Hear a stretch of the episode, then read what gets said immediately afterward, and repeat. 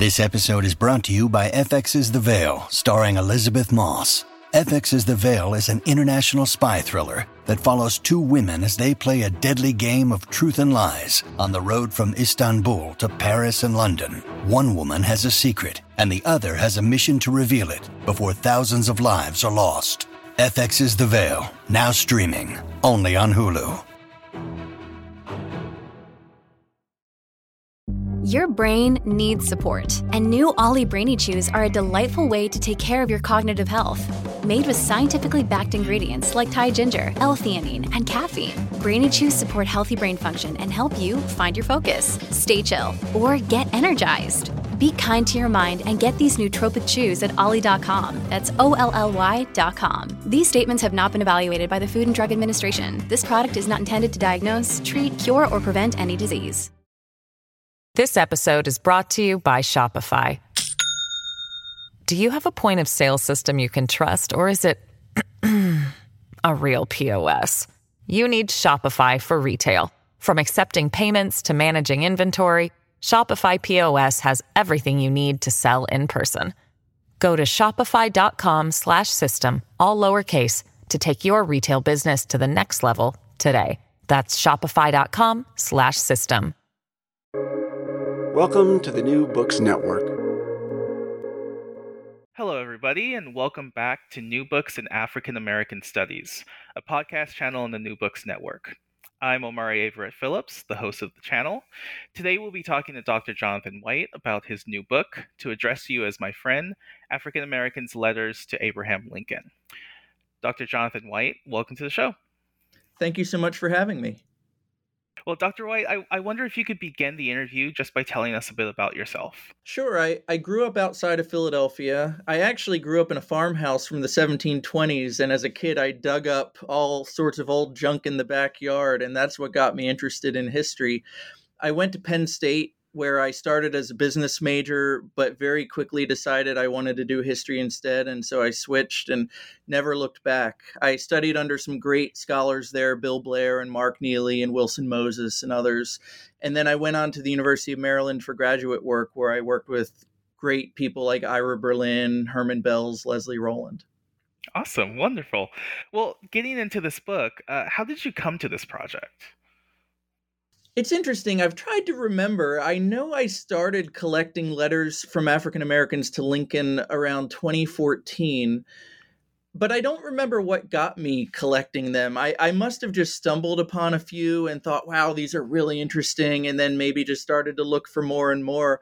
And so by 2016, I had collected scores of these letters, and I wanted to do a book called Emphatically the Black Man's President, which is a, a quote from Frederick Douglass. And then the subtitle was going to be something like African American Correspondence and Conversations with Abraham Lincoln. And I had a number of letters, and then I also had a number of moments where black men and women went to the White House and met with Abraham Lincoln and, and conversed with him. And so I by 2016, I, I had put this sort of collection together of letters and then primary source documents of conversations but I very quickly realized that I had way too much for one book. And so I broke it into two. And in the past year, I published this book, To Address You as My Friend, which consists of about 125 letters from Black men and women to Lincoln. And then I wrote a separate book called uh, A House Built by Slaves African American Visitors to the Lincoln White House. And then that tells the stories of the Black men and women who actually met with Lincoln there's a little bit of overlap between the two because in some cases people came to the White House and actually personally delivered letters to Lincoln, but for the most part they tell different stories. But there are some common themes and I think they show that for the first time in the history of this country, African Americans believed they had a president in the White House who was concerned with what concerned them. That's something they hadn't encountered in the first, you know, four score and seven years of the nation's history and so this book is divided into three parts. Um, could you explain the focus of each part to us? Yeah, I I actually struggled a lot with how to organize the letters to Lincoln, and I went through several different schemes of organization. And originally, I had thought, well, I'm going to organize them according to the type of sender, and so I I had ministers and you know women and African Americans who were enslaved and free soldiers, all sorts of different you know types of senders. And I realized that that led to a sort of disjointed nature because of the book, because you had some topics that would appear very scattered throughout the book and I I was talking to someone I can't I it might have been in a peer review actually now that I think about it and someone suggested why don't you organize it according to the roles that Lincoln played? And so I I ended up thinking about Lincoln as chief executive so he's sort of the head of the federal bureaucracy the chief policymaker for the executive branch and then commander in chief he's the head of the armed forces and then a concept of chief citizen that he's sort of the the people the person people look to as the head is sort of the symbolic head of the nation and as i thought about it that way the letters began to make more sense uh, organizationally and so I, I then broke them into sub chapters of why do people write to Lincoln? Well, they petition him for certain reasons, and they fall under these sort of headings of chief executive, commander in chief, or chief citizen. And chapter two actually marks a departure from the sort of normal organization of the rest of the book and focuses on colonization. Uh, so, why did you make this departure, and what do the letters presented in this chapter show about the views on immigration among African Americans and Lincoln as representatives?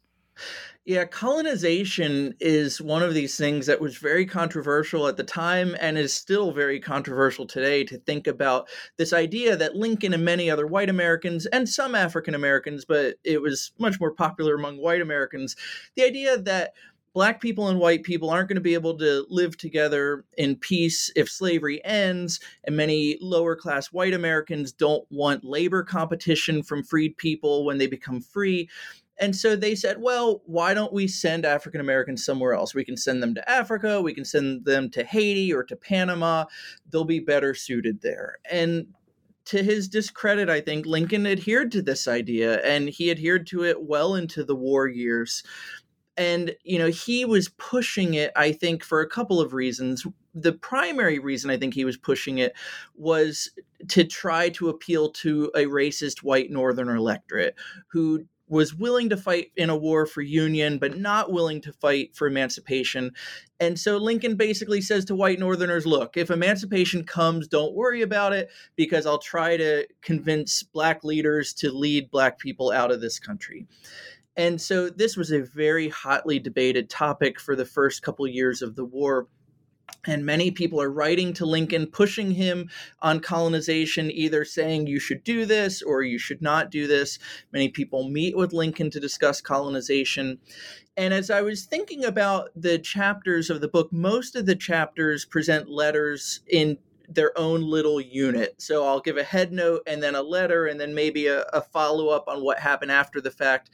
And originally I wrote the colonization chapter that way, but then I began to think, there's so there's a much more cohesive narrative flow to the colonization debate from the beginning of the war throughout the war. And so i wanted to present the letters and petitions in a narrative form. And so i sort of mix my own prose with with the petitions themselves. And you get a sense of african americans who supported colonization because there were a minority of black people who did support colonization including people like frederick douglass one of frederick douglass's sons on the other hand, I think most black Americans said, no, this is our country. We don't want to be sent somewhere else. We just want equality here.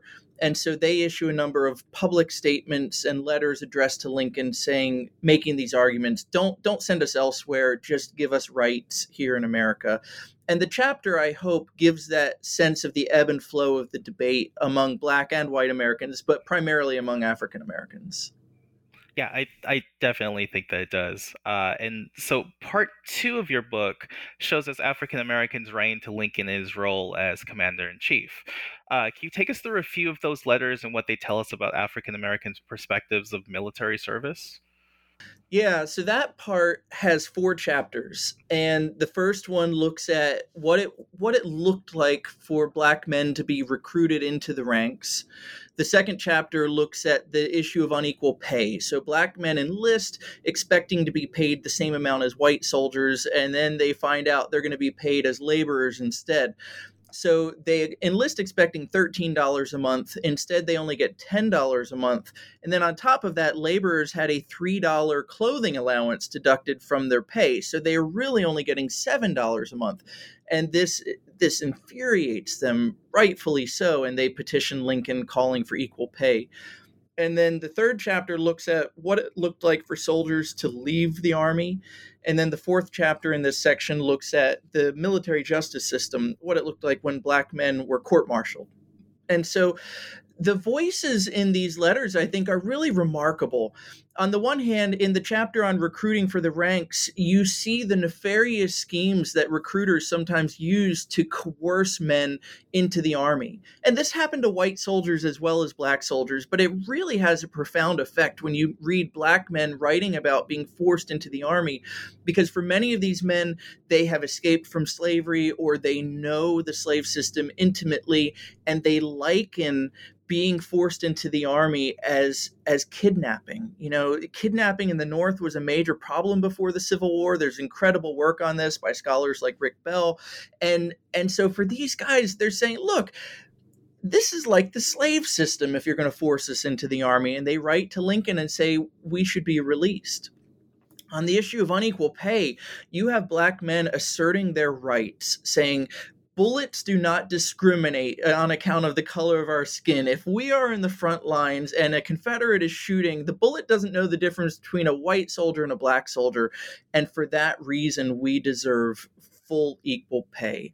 And they talk about the suffering of their families. And you see a really intimate picture into Black family life when Black wives write to Lincoln and they say, We are suffering. We can't feed our children because our husbands are not getting the pay they deserve.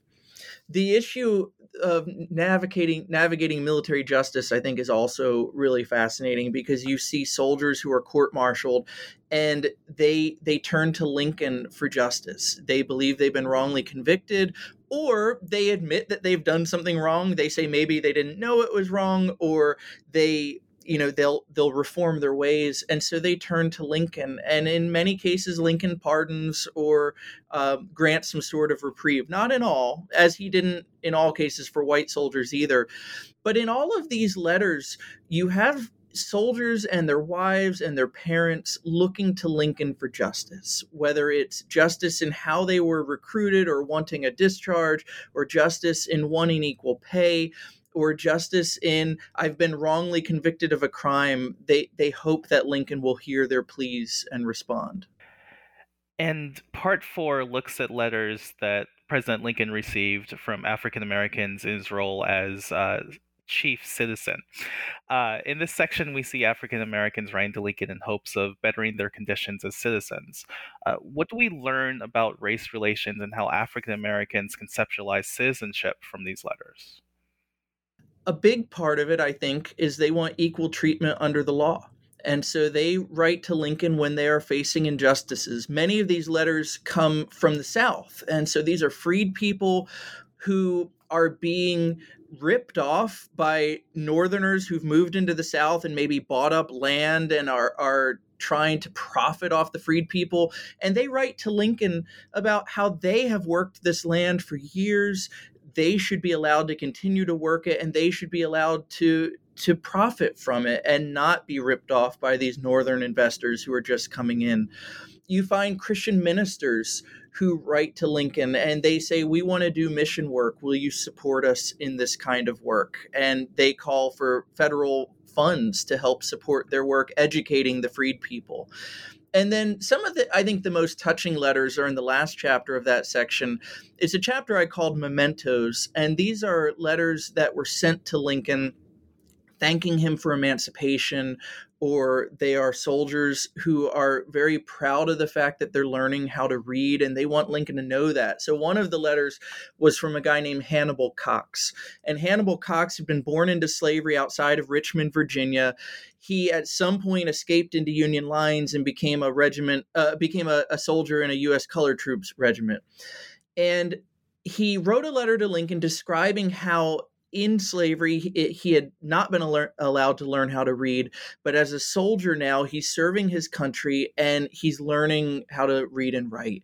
And he copied poem uh, a poem out of Harper's Weekly newspaper about the flag, and he wrote it to Lincoln. But the most touching part of the letter is a postscript at the very end where he writes, I send this for you to look at. You must not laugh at it. And I think it's so meaningful because here's a guy who had been denied the right to know how to read. But now he was serving his country and he was so proud of his service and so proud of the fact that he was now literate that he wanted the commander in chief of the Union Army to know this. But he also understood that his penmanship might not be perfect. He might have spelling and grammatical and punctuation errors. And he knew that human beings have a natural inclina- inclination to just laugh if they see someone make a silly mistake. And so he he feared that Lincoln might look at this letter and laugh at it.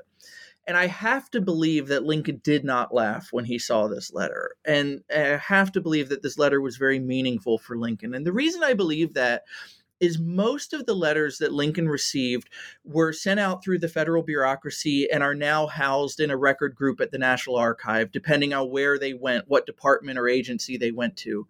But the letters that meant the most to Lincoln remained in his personal collection, which is now housed at the Library of Congress. And Hannibal Cox's letter is one of about 20 or 21 letters from African Americans to Lincoln that are in his private collection of papers. And and so when I think when Lincoln read this, he was moved by it and thought, this is one of the letters I want to keep. And so these are the kind of letters that you have in the Chief Citizen uh, collection uh, or part of the book where they're either asking Lincoln for equality or they're showing Lincoln we are we are grateful for what you're doing and and we want to be treated as citizens. And so you, you mentioned there a couple archives where these letters are housed.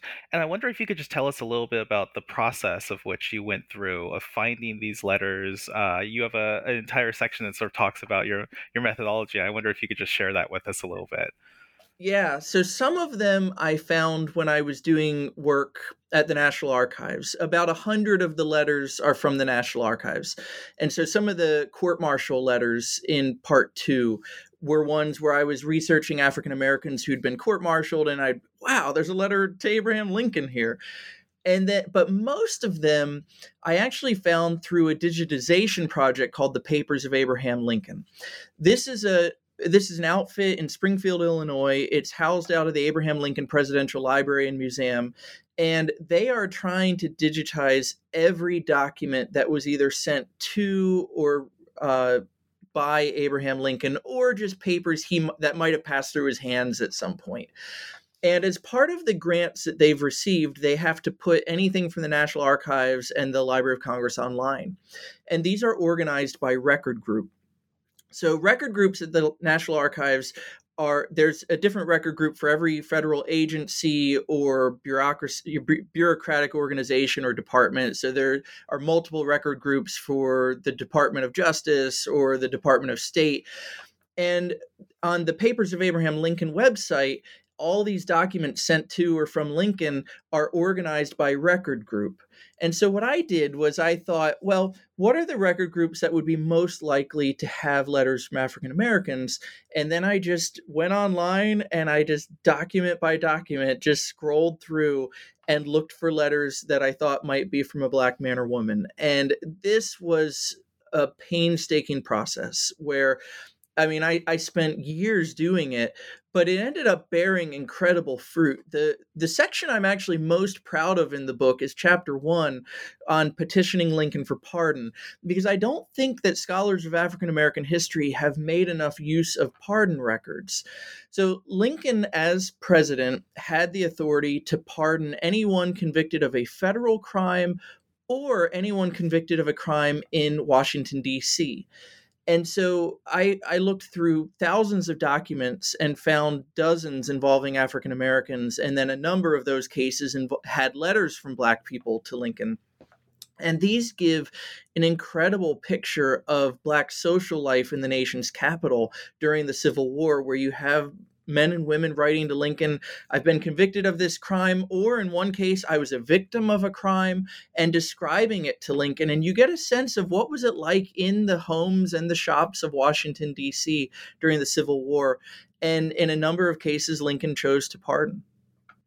Yeah, in that chapter, I think one of the ones that sticks out to me is the mutiny that sort of takes place. The, uh, which one? I'm sorry, the the mutiny that takes place on the yeah. ship, um, which is in it's it really sort of had me sit up in my seat when I was reading that part.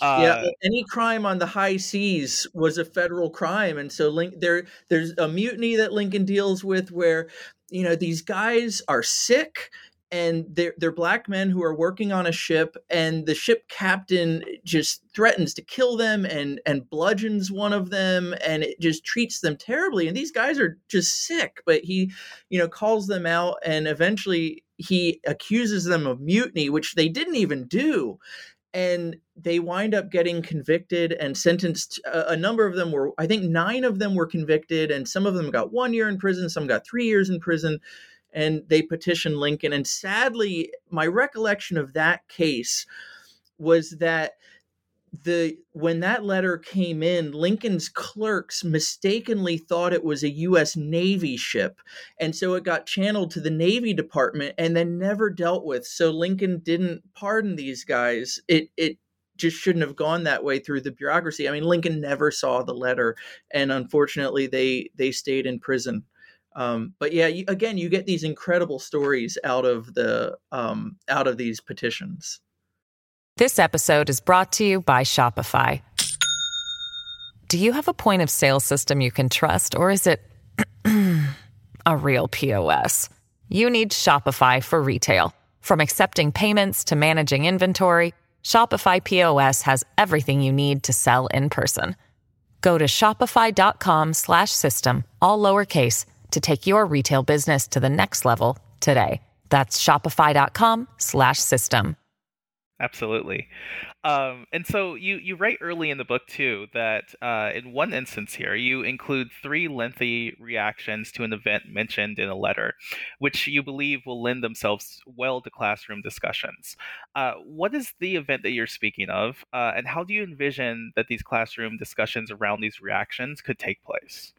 Yeah, one of my hopes is that this book will find use in high school and college classrooms. Having these voices um, is a very rare thing. I mean, oftentimes to get African American voices from the 19th century, it's a white person who overheard a conversation and then writes down what they heard or think they heard or perceived that they heard. And so it's very it's very unusual to have black men and women writing in their own hands. And so my hope is that all of the letters will be useful in classroom discussion. For the most part, I just presented the letters with a little bit of annotation to give people context.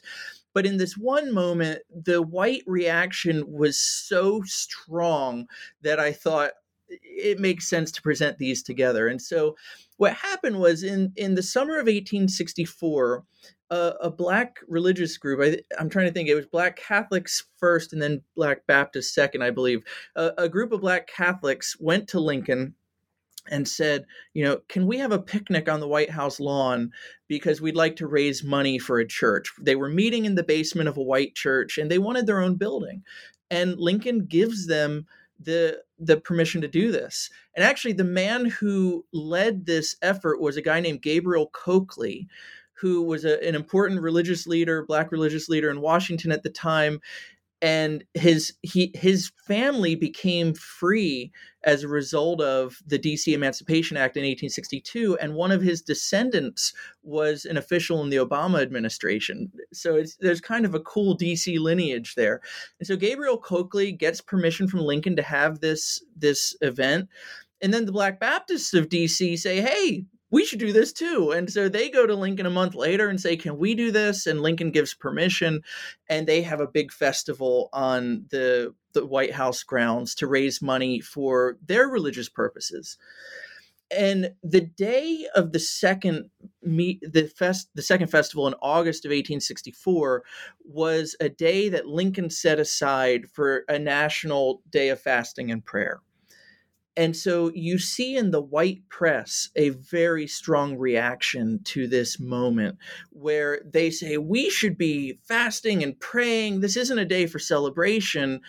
And hey, white people have never been allowed to do this, and now black people are allowed to do this. Lincoln is putting African Americans above white Americans. And so they are outraged by this moment.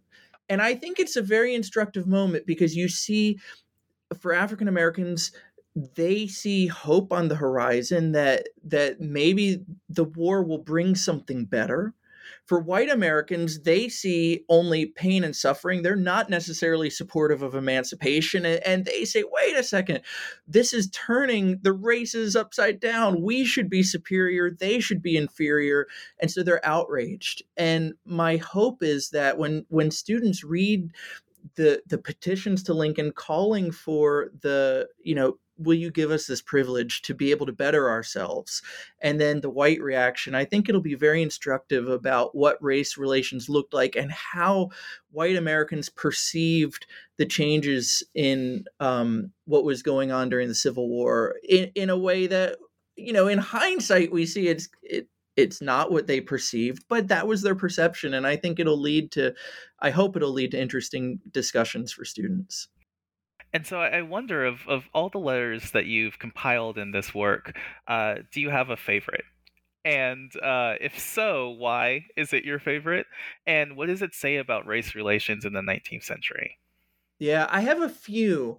Uh, 20 of the letters were written by women, 21, I think. And some of them are the most powerful letters because these are oftentimes wives of soldiers who are suffering or relatives of soldiers who maybe don't know where their husband or brother is and so they write to lincoln and they say you know do, do you know where he is and and i think it's telling that they have they've tried everything else and they have nowhere left to turn and so they write to lincoln one of them is very famous. It's a, a, letter by a woman named Annie Davis. She was enslaved in Maryland. This letter was actually discovered by one of my mentors, Ira Berlin, and the Freedmen and Southern Society Project at the University of Maryland. And Ira Berlin uh, found that, or he or one of his team members found this in the 80s, where Annie Davis was enslaved in Maryland. She wanted to visit her relatives on the Eastern Shore. It was August of 1864. Maryland still had slavery at that point and her mistress would not allow her to do this. And so, what does she do? She writes to Abraham Lincoln and says, Am I free? Can I go visit my kin? And in that moment, she was not yet free. What she didn't know, what no one knew at the time, was that Lincoln was working behind the scenes to to eventually bring freedom into the state of Maryland. And she, Annie Davis, would become free a few months later on November first, eighteen sixty four. But it's this really incredible, very short letter uh, that a woman writes to Lincoln with a very simple question: "Am I free?" But if I had to pick my favorite it's it was written by a woman named Lizzie Shorter. And I've actually done a lot more research on Lizzie Shorter since the book came out. And I've discovered that Lizzie Shorter was enslaved in Washington, D.C., and she became free as a result of the D.C. Emancipation Act in 1862. And I didn't know that about her when I wrote the book. She began working for a man named Frank Pruitt. He was a shoemaker in the city, in D.C and she was working for Pruitt, and Pruitt's wife was pregnant. And one night, Pruitt comes into his store, and Lizzie is uh, she's about 18 or 20 years old, and she's trying getting ready for bed, and it's dark, and she's on the couch on the sofa in his shop, and he comes in and he says, "I want to sleep with you," and she tries to force him away, and and he persists, and she becomes pregnant. This happens several times. We don't know how many times she becomes pregnant, and so his wife has a baby and then Lizzie Shorter has a baby right around the same time. And he tries to force her out of the house and she insists you've got to support my child and you know he he doesn't want to do that. And so one day she decides to force the issue and she goes into his bedroom and his wife is there with her child and she comes in and she says you said you would support me and you won't do it and he gets furious and he threatens to shoot her and his wife stops him and then he lunges out of bed and he grabs her by the, the neck and goes to choke her and shoves her against the wall and force and his wife somehow stops him and he forces her out of the house Well, Lizzie came back later that day for some to get her her belongings. And when she came back, Frank Pruitt's wife said, Here's some silver, here's some money. And the condition is don't tell anyone what my husband did to you. Well, Lizzie was not going to allow this to stand. And so the next day she goes to court, and it takes her several judges, but she finally finds a judge who's willing to issue a warrant against Frank Pruitt for what he had done to her. And he retaliates by claiming that she stole the money his wife gave her, and he has her arrested for larceny. And at some point around the time she gets arrested, her baby dies. Well, Frank Pruitt goes to trial for for what he had done to Lizzie Shorter, and he is acquitted. And then in the fall of 1864, Lizzie Shorter goes to trial for grand larceny, and she is convicted. Well, it's October of 1864. She's convicted, and a few weeks later, she is sentenced to one year in prison at labor uh, at the Albany Penitentiary. And here is this woman who has just faced extraordinary injustice. She has been sexually assaulted. She's been wrongly accused of stealing. She is then convicted of that, and her baby dies. And now she's going to have to spend a year in prison. And with nowhere left to turn, she writes to Abraham Lincoln. And so she writes to Lincoln around November 3rd or 4th, and he gets the letter within about a day. And the very next day, Lincoln pardons her.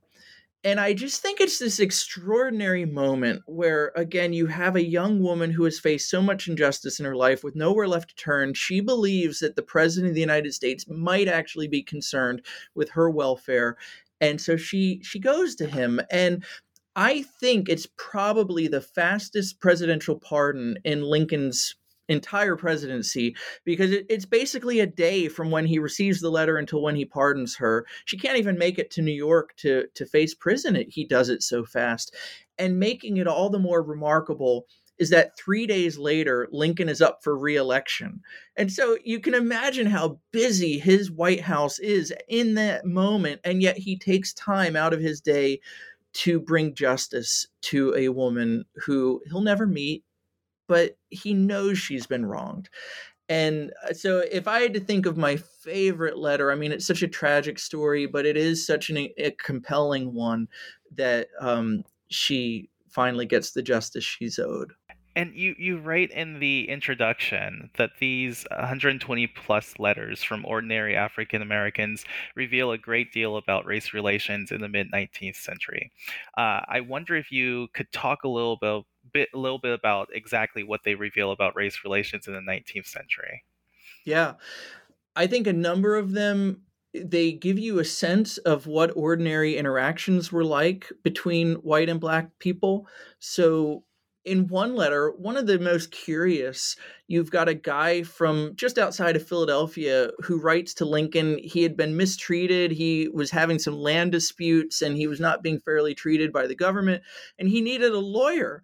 And so you get a sense of the mistreatment he's facing through his letter. And he writes to Lincoln, addressing him, I think, as like A. Lincoln Esquire, basically like, hey, will you represent me in this case?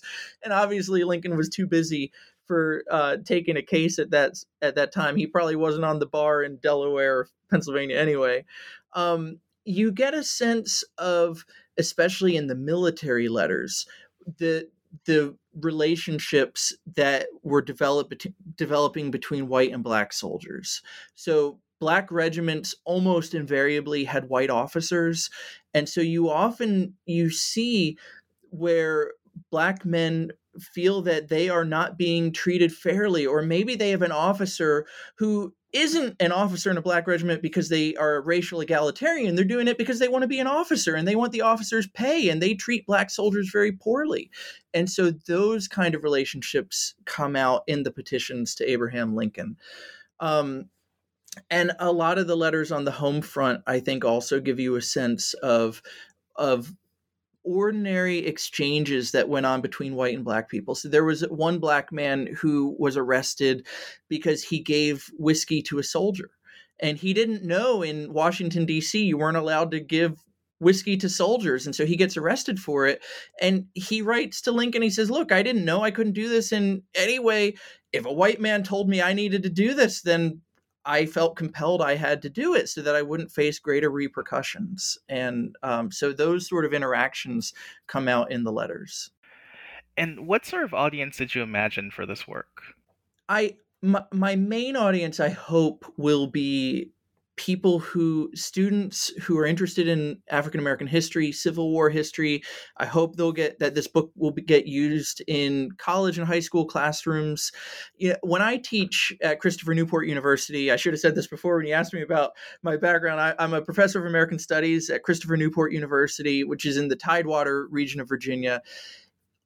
I almost almost all of the readings I assign are primary sources because I want my students to dig into what we sometimes call the stuff of history. I, I want them to read the primary documents and get the voices of the historical actors and be able to interpret and think about them on their own without you know the secondary literature that says, well, here's an interpretation of it. And so obviously when I teach or when I write, I have my own interpretation and, and I bring that to the classroom. But I, I love being able to give students a document and just say, what do you think of this? What does this tell us about life 160 years ago? And some of the letters can be hard to understand because in some cases the spelling is phonetic and I occasionally would bracket in words where if I if I thought I knew what the writer was saying, uh, but it's not entirely clear, I would say, I would bracket in, okay, this is what I think they're saying. Um, but for the most part, I think that I think that students will be able to read and and grapple with these. And I'll I'll say this: I did a a workshop using this book for a, a another university, and there was an African American student who was part of the the workshop and he had encountered problems in a business where he started a business and he found that other white business people in the area where he was just wanted to crush him and and snuff out his business.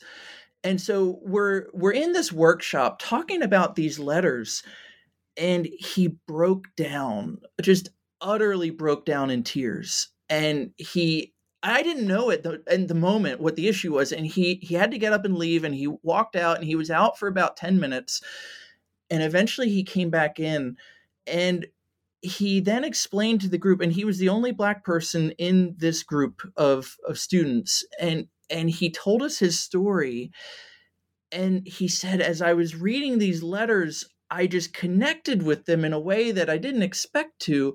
And he told us the story of his business. And then he said, you know, when I was reading these letters about the financial hardship that these African American families were going through 160 years ago, he said it, it just resonated with me. And he just had this outpouring of emotion. And as a scholar, as a white scholar, like I find these letters so compelling, but I've never interacted with them in that way. And it was so moving for me to see his interaction with the letters. And I think that students can have that sort of interaction with these letters. And at the end of the workshop, he said, "Can I give you a hug?" And I was like, "Yeah, man." And we we get, had this like big hug, and you know, I signed his book for him, and he was just so touched by him, and I was so touched by this. And and my hope is that that people who read these letters will will see the humanity of the writers and will realize in a way that this student did these are real human beings. I think so often when we read historical documents, we're just like, oh, these are just words on a page. We forget that someone actually sat down and dipped a pen in an inkwell and and scratched out these letters. And and I think when when students can see that and see the humanity of the letters, they can really get something meaningful out of them. Absolutely. And well, Dr. White, we've taken up a lot of your time. Uh, so I'll ask one final question. What are you working on now? Well, it's a great question. I've got three books that are going to come out this calendar year, though I'll just talk about two of them. Uh, one of them is a collection of essays on grave sites during the Civil War. I edited it with a guy named Brian Jordan, who is a professor at Sam Houston State University and we found 29 scholars who each picked a grave that was meaningful to them and wrote a short essay about three or 4,000 words about their personal interaction with it. And so we have people like David Blight, Allen Guelzo, Hillary Jones, or Hillary Green, um, Michelle Krowl. She wrote about one of my favorites, Elizabeth Keckley's grave. Elizabeth Keckley was the seamstress in the Lincoln White House, and her grave was destroyed to build the Rhode Island uh, Rhode Island Avenue Metro Station in Washington D.C. And then it wasn't until about 15, 20 years ago that she finally got a new grave marker at a black cemetery in Maryland. And so each of these authors picked a grave site that was meaningful to them and wrote about their personal sort of journey and understanding the grave and why it's why it's special to them. So I'm very excited about about that collection. And then in the fall, I'm going to publish a biography of a man who was convicted of slave trading or convicted of outfitting ships for the slave trade and I use his story. His name was Appleton Oaksmith, and I use his story as a lens to understand the lengths that the Lincoln administration went to destroy the illegal transatlantic slave trade. The slave trade had been illegal since 1808, it had been declared piracy in 1820, and yet everyone turned a blind eye to it and, until Lincoln came into office. And so it's it's a book I'm I'm really excited to have come out because it's going to show, you know, Lincoln actually violated international law in an attempt to destroy the slave trade and it's a story that has never been known before. So I'm doing the finishing touches on those two books and I'm very excited. The Graves book comes out in August and then the the Oaksmith biography in September. So it'll be a, a fun fall for me. Wonderful. Well, I, I, will definitely look at look out for that. I'm sure others will as well. Uh, and those sound like wonderful projects as well. Uh, so, Dr. Jonathan White, I want to thank you for being on the show today. I really enjoyed the book. I really enjoyed the conversation. Uh, and take care. Yeah. Thank you again for having me.